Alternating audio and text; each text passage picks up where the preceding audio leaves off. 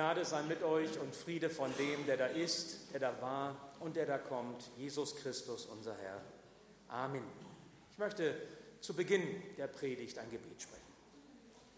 Ja, lieber Herr Jesus, wir wollen dir danken, dass wir nun auf dein Wort hören dürfen, auf das, was du uns auch heute mit der Predigt, mit deinem Wort sagen willst. Herr, danke, dass dein Wort voller Leben ist. Und wenn wir dein Wort auch schon öfter gehört haben, so lass du uns heute ganz besonders hören auf die Botschaft, die du für einen jeden von uns ganz gezielt, ganz konkret vorbereitet hast. Dass das, was du aussäst, auf fruchtbarem Boden fällt, dass es aufgeht, Frucht bringt, dass wir verändert werden hinein in das Bild, das du von uns hast. Danke, Herr, für deine Gegenwart. Amen. Ja, das passt natürlich wunderbar auch zu der Verabschiedung oder zu der Arbeit von Gerd Lüken und zu dem, was wir miteinander hier so tun, wenn wir zusammenkommen, wenn es um das Singen zum Beispiel geht. Der deutsche Schriftsteller und Dichter Johann Gottfried Säume, der soll einmal gereimt haben und mancher kennt diese Zeile, wo man singt, da lass dich ruhig nieder, böse Leute haben keine Lieder. Also wer fröhlich ist, dem fällt das Singen leicht. Unter der Dusche, guckst mich so an, unter der Dusche zum Beispiel.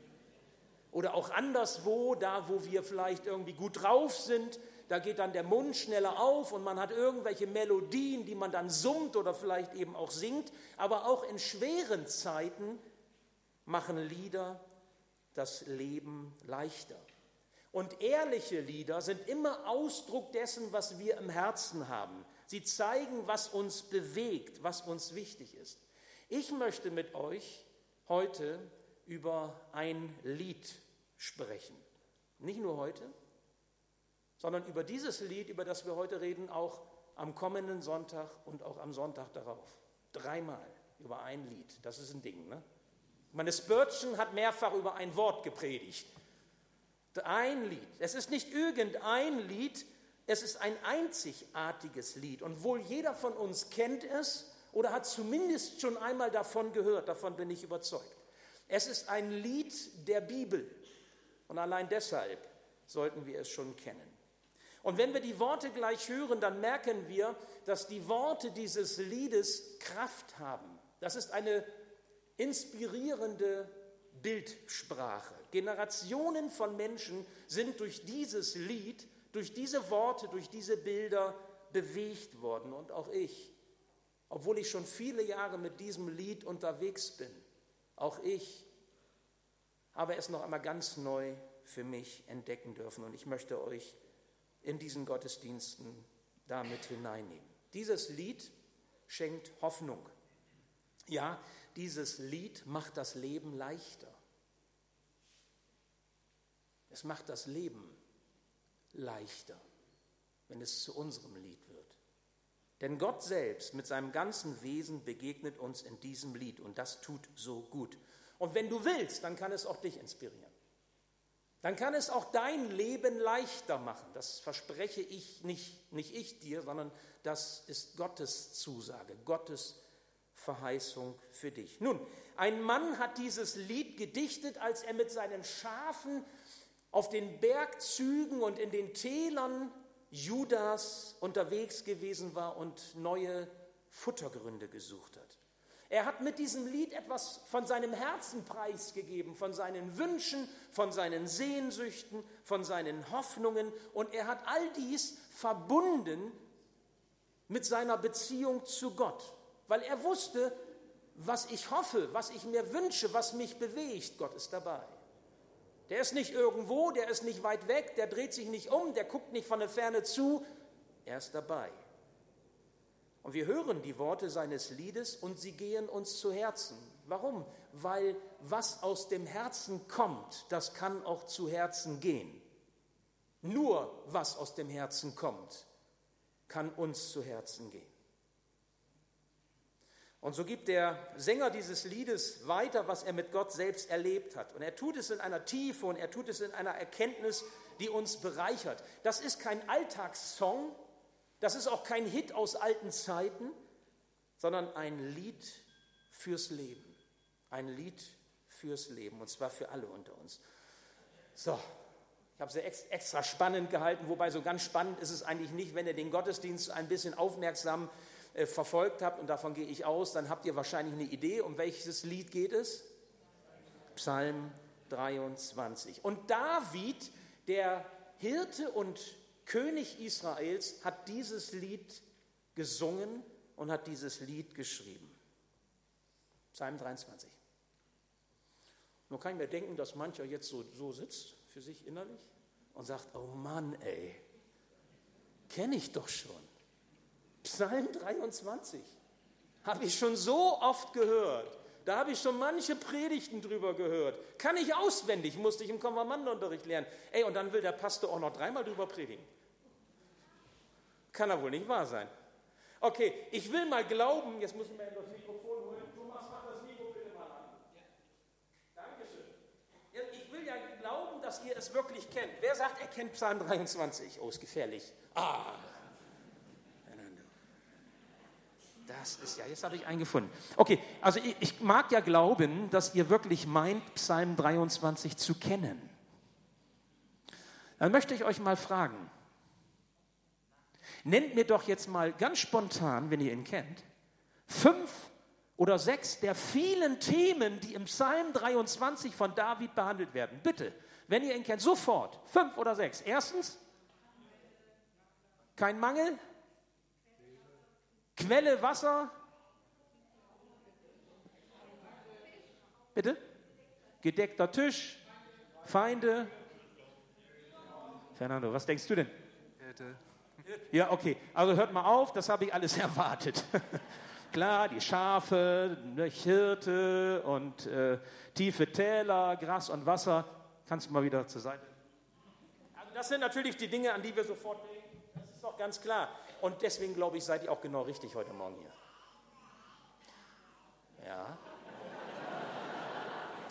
Noah, Joshua, er wird nachher gesegnet. Ist schon auf dem guten Wege, genau. Er ist auch richtig hier. Wisst ihr eigentlich, dass in diesem Psalm 23 mindestens 17, 17 Themen verhandelt werden, die mitten aus unserem Leben sind? 17. Ihr habt Hirten, Wasser, tiefe Täler, Quelle genannt. Soll ich euch mal sagen, welche Themen mindestens, da kann noch mehr, mindestens 17 Themen, ich nenne sie euch, Themen, die in diesem Vers in diesem äh, Lied, in diesem Psalm von David verhandelt werden, Themen aus unserem Leben und das in nur sechs Versen. Es geht um das Gottesbild, das wir haben. Es geht um den Lebensstil. Es geht um die Unzufriedenheit, die wir kennen, die Erschöpfung im Leben. Es geht um das Sorgenmachen. Es geht um die Hoffnungslosigkeit, die Schuld, den Stolz. Es geht um den irdischen Tod. Es geht um Traurigkeit. Es geht um Angst. Einsamkeit, es geht um die Scham, unter der wir leiden im Leben, es geht um Enttäuschung, um Neid, um Zweifel und dann ist da auch noch die Sehnsucht oder Heimweh nach etwas anderem, was auf uns wartet. Mindestens 17 Themen. Das ist eine Menge. Ich habe überlegt, ob ich statt drei Predigten 17 davon mache.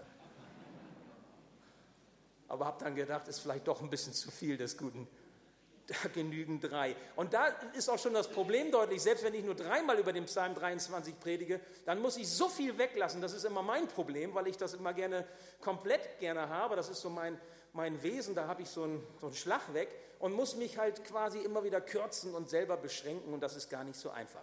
Und wenn jemand von euch, das möchte ich jetzt schon sagen, wenn jemand von euch nachher sagt, oh schade, ich hätte gern mehr darüber gehört, kein Problem. Kein Problem. Donnerst, donnerstags, donnerstags um halb acht, ab September, lade ich euch ein zum Bibelstudium. Donnerstags um halb acht. Wir werden ab September diese Lieder der Hoffnung, diese Psalmen, und es gibt ja 150 davon, exemplarisch, nicht alle, werden wir uns genauer anschauen, intensiver anschauen, Vers für Vers und werden darüber nachdenken, was für ein Wort des Trostes, was für eine Ermutigung Gott uns mit diesen Psalmen, mit diesen Liedern der Hoffnung schenkt. Und ich lade euch herzlich dazu ein. Donnerstags um halb acht. So, Ende des Werbeblocks. Für das Bibelstudium. Heute nun Psalm 23, ein Psalm fürs Leben. Und ich gebe euch eine, eine Buchempfehlung mit. Ein Buch, was mich dabei sehr ähm, unterstützt, ermutigt, bewegt hat, von Max Lucado, den wir ja nun auch schon hinreichend kennen hier in der Gemeinde, weil wir manche Bücher schon gelesen haben hier miteinander und empfohlen haben. Ein Buch Leichter durchs Leben, Inspirationen aus Psalm 23. Dieses Buch werdet ihr auch in dieser Zeit, wo ich darüber predige, äh, erhalten können. Heute ist es noch nicht äh, da. Ihr könnt aber gerne euch sonst auch eintragen in der Bücherstube bei Günter Gallwitz und den Mitarbeitern. Sie sind gerne bereit. Es wird dieses Buch besorgt. Auch nächste Woche könnt ihr es haben und ähm, könnt darin lesen. Es kann euch helfen, es kann euch ermutigen und unterstützen, tiefer einzudringen in das, was Gott euch sagen will. Hören wir nun zunächst einmal auf diesen Psalm, auf dieses Lied, und zwar nach der Übersetzung, wie es die meisten von uns kennen, weil es sich eben eingebürgert, eingefleischt hat in unserer Geschichte und Tradition, der, dem Psalm 23 nach der Luther-Übersetzung. Die nächsten Sonntage werdet ihr auch diesen Psalm einmal in anderen Übersetzungen hören und werdet ihn noch mal ganz anders wahrnehmen, vielleicht als in dieser gewohnten Sprache. Heute aber eben nach der Luther-Übersetzung. Der Herr ist mein Hirte, mir wird nichts mangeln. Er weidet mich auf einer grünen Aue und führet mich zum frischen Wasser. Er erquicket meine Seele. Er führet mich auf rechter Straße um seines Namens willen. Und ob ich schon wanderte im finstern Tal, fürchte ich kein Unglück, denn du bist bei mir. Dein Stecken und Stab trösten mich. Du bereitest vor mir einen Tisch im Angesicht meiner Feinde. Du salbest mein Haupt mit Öl und schenkest mir voll ein. Gutes und Barmherzigkeit werden mir folgen mein Leben lang, und ich werde bleiben im Hause des Herrn, immer da. Ich glaube, dass David dieses wunderbare Lied schrieb, um unser Vertrauen auf Gott zu stärken. Ich glaube, dass er uns daran erinnern möchte, wer Gott ist. Und wir werden heute nur, und da merkt ihr, das ist wirklich viel tiefer als das, was hier in einer Predigt zu sagen ist. Wir werden heute nur über diese Worte, diese wenigen Worte, der Herr ist mein Hirte nachdenken. Das andere folgt. Der Herr ist mein Hirte. Darf ich fragen, welche Bilder von Gott hast du? Wie stellst du dir Gott vor? David sagt, der Herr ist mein Hirte. Vielleicht denkst du, Gott ist irgendwie nützlich. Es ist wichtig für dich persönlich, es ist wichtig für deine Familie, vielleicht auch für die Gesellschaft, dass es sowas wie Gott gibt, eine Institution, vor der wir vielleicht mal Rechenschaft ablegen müssen, so das Gewissen über uns. Es ist dienlich, wenn es solch einen Gott gibt. Vielleicht wirst du auch sagen, ja, Gott ist irgendwie wichtig, das ist, sonst gibt es ja keine Barmherzigkeit, keine Gnade, keine Vergebung. Es ist irgendwie wichtig, dass es Gott gibt, aber irgendwie ist er auch ziemlich alt. Ne? Gibt es ja schon länger. Ne? Vielleicht sagst du auch, klar, Gott, aber der ist irgendwie sehr beschäftigt. Der, der kümmert sich bestenfalls um die, die großen Dinge oder die ganz harten Fälle, aber mich, bitte, hat er genug zu tun und so schlimm ist es vielleicht auch gar nicht bei mir. Oder vielleicht denkst du, Gott ist der, der moralisch streng ist den du fürchtest, vor dem du letztendlich auch irgendwie Angst hast, dessen Existenz du nicht leugnen kannst, aber lieber gar nicht so, so dicht dran, weil der sieht ja alles, der, der weiß ja alles. Und so wie ich bin, kann ich gar nicht vor ihm bestehen. Was für ein Bild von Gott hast du in deinem Leben? Wisst ihr, David spricht ihn mit seinem Eigennamen an. Er sagt nicht El, das ist ein hebräisches Wort, manchmal gibt es da noch so einen Zusatz, nicht El, El Goyim, Gott der Völker, sondern er sagt Yahweh. Yahweh ist mein Hirte. Yahweh, Bibelkenner wissen das, ich bin. Gott hat sich so vorgestellt. Nicht? Mose im Dornbusch, im brennenden Dornbusch, ich bin. Und ich bleibe der. Ich bin der. Ich bin verlässlich. Ich bin ist mein Name. Und David sagt, ich bin ist mein Hirte. Yahweh ist mein Hirte. Ich meine, niemand von uns würde so einen Namen haben. Ich bin. Ich bin Schröder. Klingt ja doof, ne? Also nicht Schröder, aber ich bin als Vorname oder, oder als Name. Ich bin. Wenn wir sagen, ich bin, dann immer mit einem Zusatz, quasi mit einer, mit, mit, mit im Zusammenhang von weiteren Eigenschaften. Ich bin lustig, ich bin schnell, ich bin traurig, ich bin zufrieden, ich bin erfolgreich, ich bin Fidi XY. Aber ich bin, Yahweh braucht solche Umschreibungen nicht. Er braucht nicht solche Beschreibungen seines Wesens an der Stelle. Er ist, er ist unwandelbar. Er war immer. Er ist nicht erschaffen. Er ist durch nichts anderes bestimmt. Kein Naturgesetz schränkt ihn ein.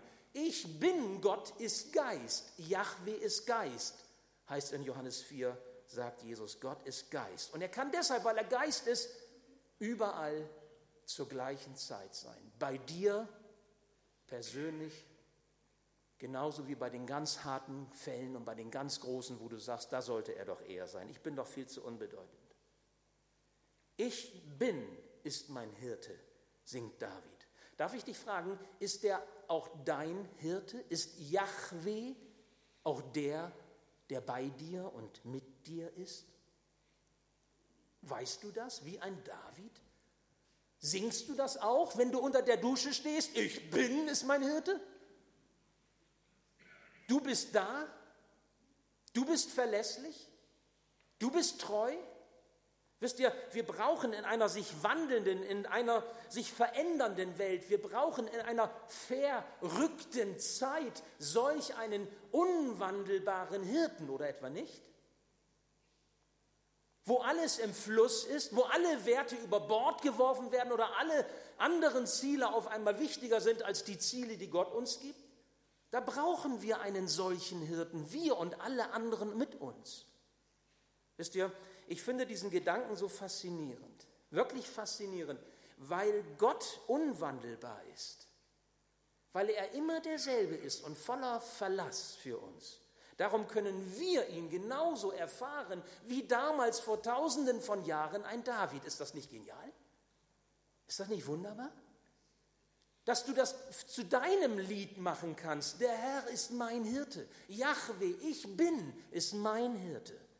Er ändert sich niemals. Er ist immer derselbe, verlässlich und treu. Weißt du, Menschen können dich verlassen. Vielleicht kommst du sogar aus einer Familiensituation als Kind heraus, wo du sagen würdest, Mensch, ich habe nicht das erlebt, ich habe nicht das bekommen, was ich eigentlich brauche. Vielleicht nicht das, was der Noah Joshua, den wir nachher segnen, erlebt in seiner Familie, wo Mama und Papa da sind und für ihn da sind, ihn lieben.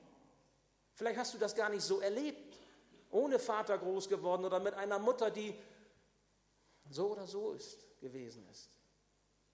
Menschen können dich allein lassen. Vielleicht bist du verkannt mit dem, was du bist, was du hast, wie du dich erlebst. Vielleicht bist du ungerecht behandelt.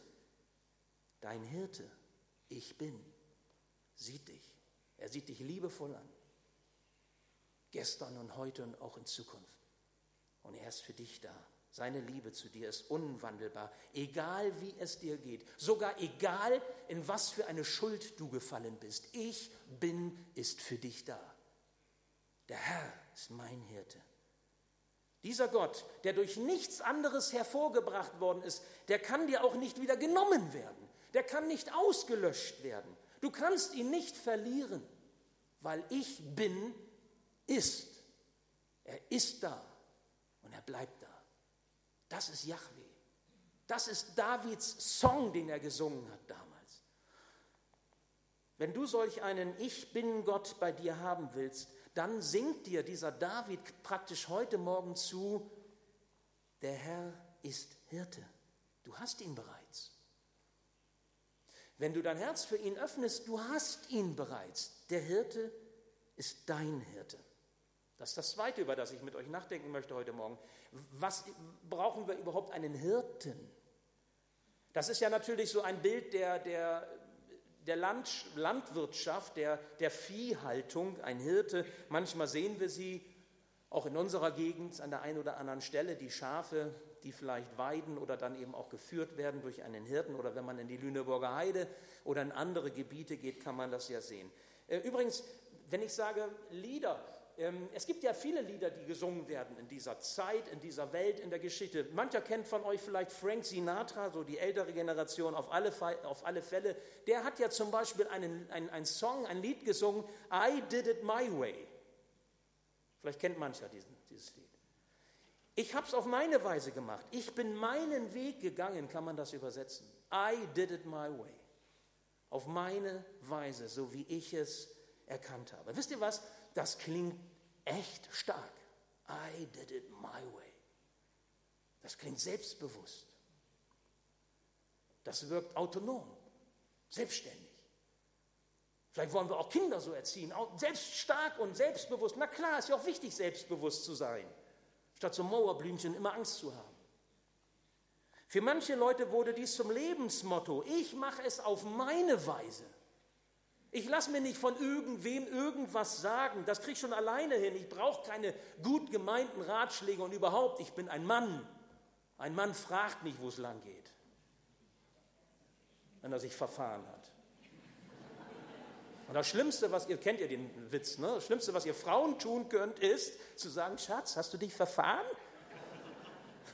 Das ist der Tod. Habt ihr sofort eine Ehekrise? Haben wir schon gehabt, meine Frau nicht. Also jetzt nicht Ehekrise, aber in dem Moment. Also dadurch jetzt keine Ehekrise. Aber ähm, auch wenn ich das jetzt so scherz, ein bisschen scherzhaft sage, ich will es euch ganz ehrlich sagen. Für viele Jahre war ich tief in meinem Herzen zu stolz und zu sehr eingenommen von, davon zuzugeben, dass ich es alleine nicht schaffe. Es gibt ja auch so eine Art Stolz und jetzt sage ich mal, ungutes Selbstbewusstsein, weil es auf einer falschen Grundlage steht, im Verborgenen. Es sind nicht nur die Stolz, die so wie ein stolzer Gockel dahergelaufen kommen. Es gibt auch in aller Bescheidenheit, Schüchternheit, Stolz, der Sünde ist. Krisen haben mir etwas vor Augen gehalten, Krisen in meinem Leben, ganz bestimmt auch harte Krisen, die ich lieber nicht gehabt hätte, haben mir einen Spiegel vorgehalten und haben mich Ehrlichkeit gelehrt. Es gab Bereiche, da ließ ich nichts und niemanden heran und schon gar nicht wollte ich hilfsbedürftig sein. Weil das ist doch irgendwie doof, ne, hilfsbedürftig zu sein, oder? Es ist doch irgendwie besser, wenn man sagen kann, ich schaffe das schon. I did it my way. Ich kriege das schon hin. Also vielleicht braucht es ein bisschen länger, oder, aber ich kriege das schon hin. Ich packe das. Letztlich wollte ich mir selbst, meinen Eltern, meiner Familie, meinen Freunden, ja auch vielleicht sogar Gott selbst zeigen, I did it my way. Ich, schaffe das schon. Ich mache das. Ich kriege das hin, Gott. Ich bin kein Versager, ich, ich packe das. Das geht schon. Wisst ihr, vielleicht kennst du das auch. Vielleicht kennst du das auch, ich sag mal, hinter diesem Vorhang oder hinter der Fassade der Selbstsicherheit, wo du sehr wohl merkst, du stößt an Grenzen, bist hilflos und du schaffst es nicht, wenn du ehrlich bist. Du schaffst es nicht von dir aus. Wisst ihr, Schwächen haben, okay, ja, Schwächen haben wir alle. Man kann auch darüber predigen, das kann jeder Prediger wunderbar darüber sprechen. Wir sind alle Sünder, wir haben alle unsere Schwächen, wir haben alle unsere Ecken und Macken. Schwächen haben, okay, aber dann bitte schön gut verborgen. Oder? Schwächen zeigen und ehrlich zu Schwächen zu stehen vor anderen Menschen, vor einem selbst und vor Gott. Das ist eine ganz andere Nummer. Das ist ein Makel. Und mit einem Makel zu leben, ist schambehaftet. Ist das nicht so? Wer sagt denn schon gerne, pass mal auf, ich habe Makel. Was hast du? Ein Makel, ja. Ein Makel. Wisst ihr, ich frage euch, wie kann es angehen, dass wir als Kinder Gottes unseren himmlischen Vater bestimmte Bereiche unseres Lebens vorenthalten können und ihm etwas vormachen? Wie kann das angehen? Der Herr ist mein Hirte. Was für ein Gottesbild habe ich eigentlich? Was für ein Gottesbild hast du, wenn du das kennst, was ich gerade beschrieben habe? Und ich habe mich noch etwas gefragt, liebe Geschwister in Matthäus, liebe Matthäus-Gemeinde. Das frage ich mich selbst. Wie kann es angehen, dass in einer Gemeinde, die doch aus der Gnade Gottes lebt, die sich der Barmherzigkeit Gottes rühmt, Menschen, die einen Makel haben, sich schämen und verstecken müssen, weil sie keinen Platz finden in der Gemeinde? Weil andere mit dem Finger auf sie zeigen und sagen, wie gut, dass ich nicht so bin wie die. Und diese Geschichten kennen wir ganz gut aus dem Neuen Testament. Und Jesus sagt, so nicht. Die Gemeinde ist ein Ort, wo die Gnade und Barmherzigkeit Gottes regiert und wo Menschen so sein können, wie sie sind und nicht, wie wir sie gerne hätten, weil wir nämlich auch so sind, wie wir sind und nicht, wie wir uns gerne hätten, wenn wir ehrlich sind. David sang, der Herr ist mein Hirte. Damit bezeichnet er sich natürlich auch als Schaf, ne? weil ein Hirte ist Gott und mein Hirte heißt, ich bin so etwas wie ein Schaf. Wisst ihr, mir kommt es so vor, als würden in der Gemeinde alle Hirten sein wollen, aber keiner das Schaf. Wie kann das angehen? Da ist doch irgendwas faul, oder? Ich meine, wenn alle die Hirten sind, wo ist der dann bitte schön da? Vielleicht gibt es ein schwarzes Schaf, ne? Der tut mir aber auch leid in der Gemeinde. So, jetzt muss ich mal eben ganz kurz. Oh, ist das warm. Liegt wahrscheinlich auch am Thema. Sagt mal, sind wir denn so weit weg von dem, was David erlebt mit Gott, wie er Gottes Wesen erkennt? Sind wir so weit weg von dem, was, was, was Gott uns mitgeben möchte, dass wir das nicht, nicht wahrnehmen? Wenn wir Gottes Reden in der Bibel hören, zum Beispiel bei Jesaja 53, Vers 6, da heißt es: Wir hatten uns alle verirrt wie Schafe, jeder ging für sich auf seinen Weg. Und ich könnte euch jetzt viele Bibelstellen, wir haben in der Lesung auch eine gehört, Johannes 10, nicht, wo Jesus sagt, ich bin der Hirte und ihr seid die Schafe. Also wir können viel, braucht nur mal eine Konkordanz zur Hand nehmen. Schlagt mal auf unter Schafe und Hirte, dann werdet ihr einiges finden im Alten und im Neuen Testament. Wir sind Schafe und er ist der Hirte. So, ich meine, kaum ein anderes Tier kann so schlecht für sich sorgen wie ein Schaf. Das ist wirklich so. Die meisten anderen Tiere können anders umgehen mit dem Leben, was sie in sich tragen. Und trotzdem werden wir hier und auch an vielen anderen Stellen verglichen mit solch einem Tier, mit einem Schaf. Ich meine, das muss einen doch aufregen, oder? Das muss, man, das muss einen zumindest dann aufregen, wenn man auch zu dieser Kategorie Menschen gehört, die sagen, ich schaffe das schon, I did it my way. Ich krieg's schon hin. Und ich glaube, davon sitzen hier eine ganze Menge. Das glaube ich einfach, weil ich mich kenne. Und ich glaube das einfach. Wisst ihr, als unsere Kinder klein waren, da sind wir öfter mal in den Zoo, äh, nicht Zoo, in den Zirkus gegangen.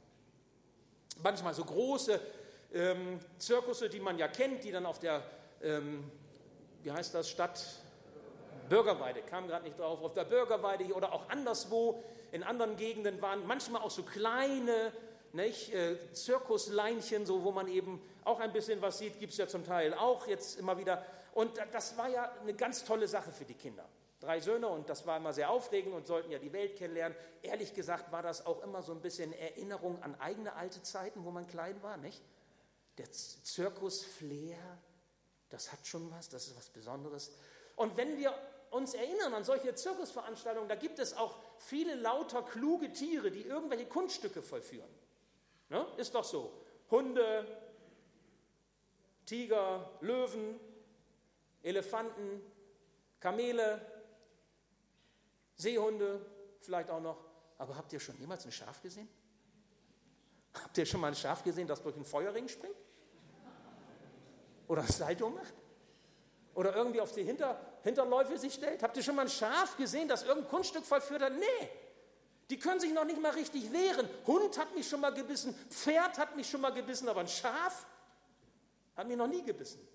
Ein Schaf wäscht sich auch nicht. Hund wäscht sich, Katze wäscht sich, Vögel wäscht sich, ein Bär wäscht sich, ein Schaf wäscht sich nicht.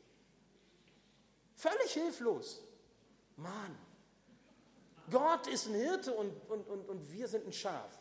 Mir fallen tausend andere Vergleiche ein, die ich viel besser finde. Als der Herr ist mein Hirte und, und ich bin Schaff. Zum Beispiel, der Herr ist mein König und ich bin sein Botschafter. Das ist toll. Oder der Herr ist Musik, der Herr ist meine Musik und ich bin sein Musiker. Das finde ich gut. Der Herr ist meine Weisheit und, und, und ich bin seine Stimme. Noch cool. Oder der Herr ist meine Stärke und ich bin sein Krieger. Aber wen bitteschön interessiert es schon, wenn irgendwo ein Schaf auftaucht? Niemand. Wisst ihr, David war ein erfolgreicher Kriegsherr. Jawohl, der hätte sagen können, Gott ist meine Stärke, ich bin König, ich habe Schlachten gewonnen.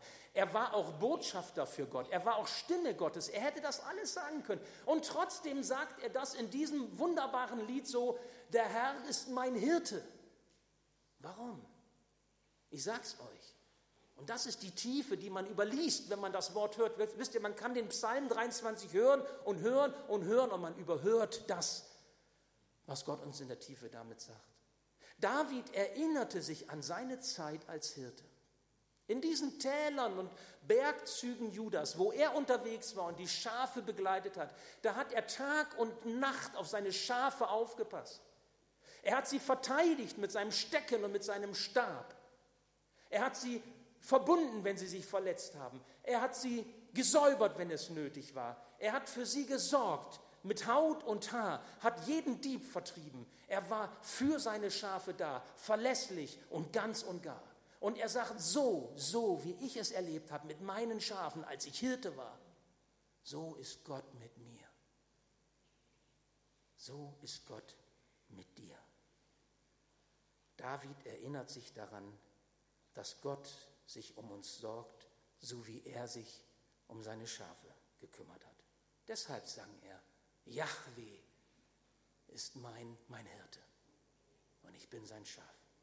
Wisst ihr, haben wir wirklich alles im Griff im Leben? Dass wir keinen Hirten bräuchten? Deine Emotionen, deine Ängste, deine Beziehungen, dein Schuldproblem, dein Neid, dein Stolz, deine Einsamkeit, deine Traurigkeit. Merkt ihr, jetzt sind wir bei den 17 Themen.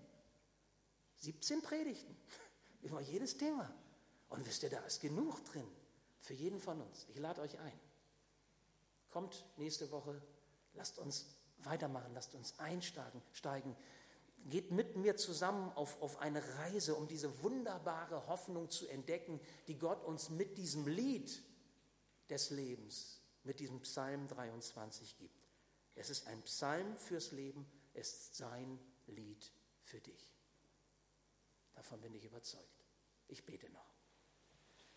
Ja, lieber Herr, wir wollen dir danken, dass du uns dein wunderbares Wort gegeben hast. Und wenn wir diesen Psalm hören, dann wollen wir nicht überhören auf das, was du uns sagst. Wollen wir wahrnehmen, wollen offen sein. Herr, du möchtest unser Leben leichter machen, leichter deshalb, weil wir an dir festmachen, weil du der Hirte bist, der vorangeht und wir dürfen folgen und weil du lauter Gutes für uns bereithältst. Lass uns das wahrnehmen, jetzt wenn wir darüber nachdenken, über dieses eine Wort, Herr. Danke, Herr, dass du da bist, auch hier in diesem Gottesdienst. Und danke, dass du es mit jedem von uns gut meinst, egal was ihn bewegt und beschäftigt. Danke für deinen Segen. Amen.